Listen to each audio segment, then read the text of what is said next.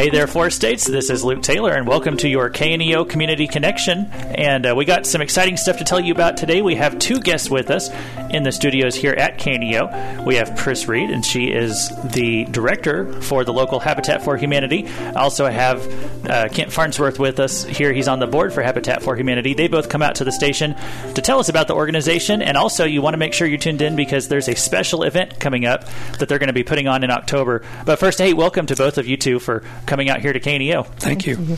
Maybe we should just start with talking about Habitat for Humanity because you all were telling me about that a few minutes ago and just all the value it brings to the local citizens who really need services like this. Um, maybe I'll start with Priss Reed here. to Tell us about uh, what Habitat for Humanity does.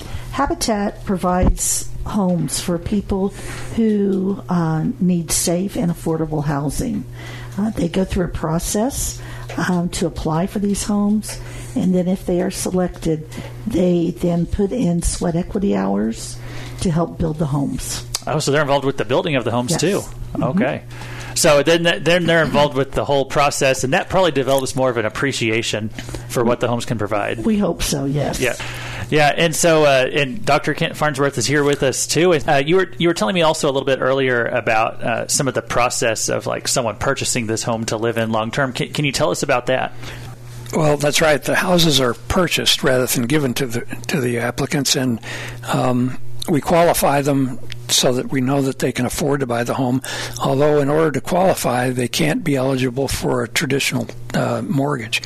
Um, and we sell it to them uh, on a no interest basis, usually a 30 year loan, and it makes it affordable to them pro- generally at less than they're paying for rent wherever they're living right now.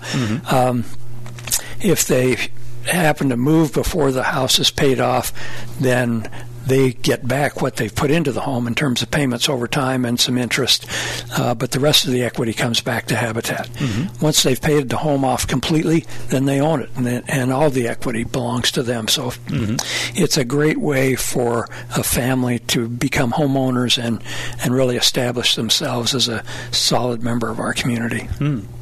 Yeah. So um, for you, Priss Reed, day to day, what what does your um, workload look like as far as you know? Are, are people coming in to to ask about getting on a list or something like that, or what what, what kind of things do you deal with day to day? Well, there's no predictable day, that's for sure.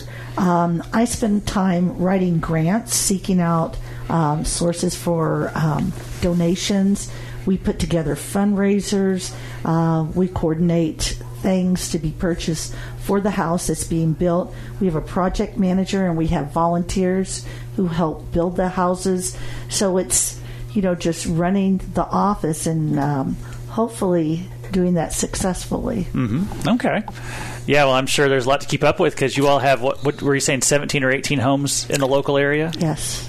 We have 16 that are currently owned by people, residents of the community, and two that are under construction. Two under construction. One should be finished about next month, we hope, So. and one by another one by the end of the year. And and there was uh, you were telling me also about this uh, ICF construction of the homes, and and there was a write up in the paper recently about that too. Can you tell me a little bit about that? Well, these two homes are, are, are built out of what they call insulated concrete forms.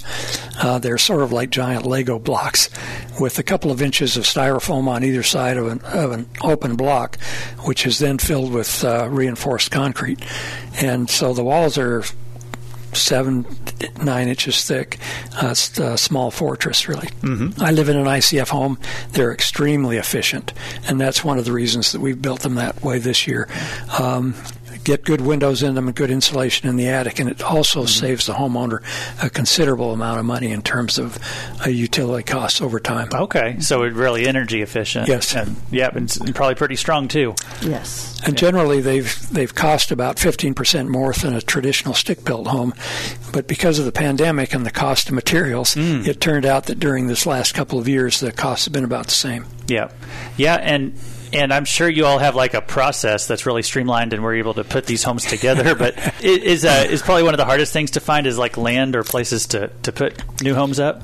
Well, it's a.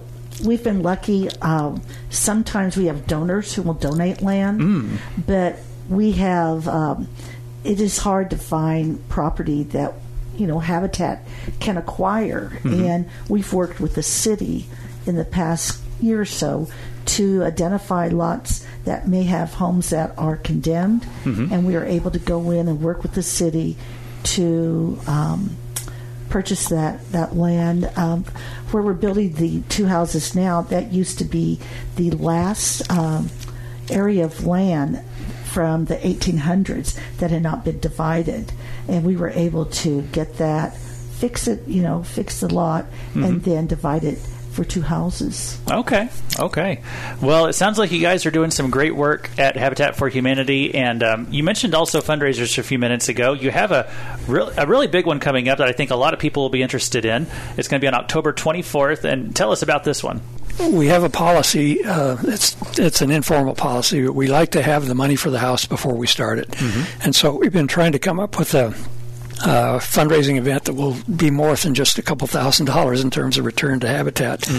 And we thought that with the new performing arts center in town, um, it would be great if we could get a nationally known group to come in here and perform. And so we looked at who was coming to Branson between now and the end of the year, and one of the names that caught our attention was Ernie Haase and Signature Sound. Um, they were selected in 2021 as the, the top go- Southern Gospel Artist of the Year, and in 2022 had the top album, and so that naturally caught our attention. They are coming to Branson on the 25th of October, and we gave them a call and said, "How would you like to swing by Neosho on your way?" And much to our surprise and delight, um, they said, "Yes, that sounds kind of a fun thing for us to do." Um, so on October 24th at 7 p.m., uh, Ernie Haase and Signature Sound will be kicking off probably the first outside professional performance in the new Performing Arts Center with Right. a concert of gospel music and some some of their favorite uh, love ballads of the last several decades.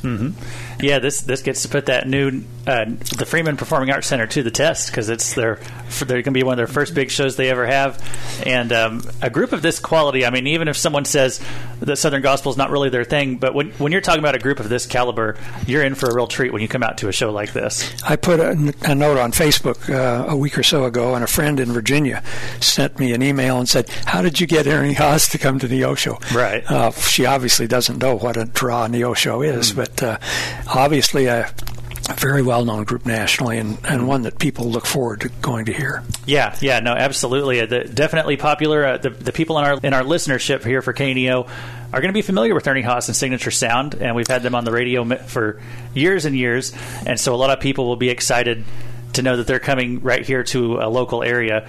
Um, if people are interested in this concert, it's October 24th. It's going to start at 7 p.m. Where should people go to find out ticket information? Well, uh, we're selling tickets out of our office here in Neosho, which is uh, in the uh, the Methodist uh, Christian Life Center, which is on Highway 49 North, going out of town. Um, we have tickets available between 10 and 12:30 every day, Monday through Thursday. So they can stop by there, or they can buy them at our Facebook site online by going to our Facebook site, which is Facebook slash Neosho Habitat, and there will be a link there that will take them directly to a place to buy them online.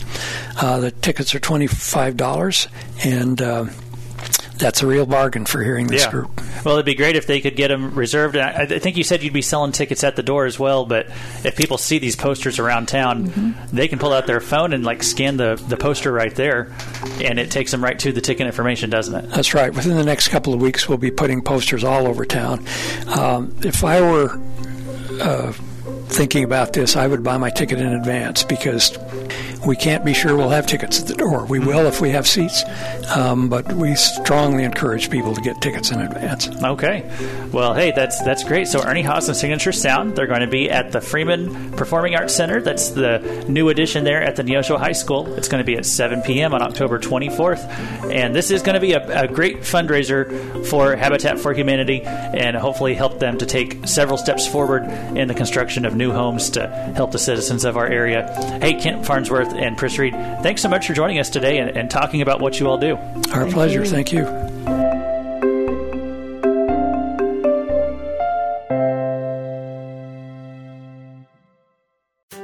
Do you have five minutes for God? I'm Pastor Ed Wilson, and I believe there's no better way to begin each morning than spending a little time with Him.